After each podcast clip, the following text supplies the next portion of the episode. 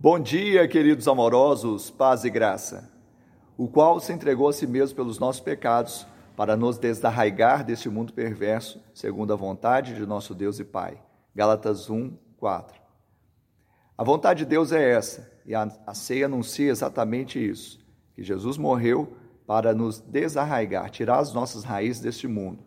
Nós, em Adão, estávamos aqui, presos à escravidão deste mundo.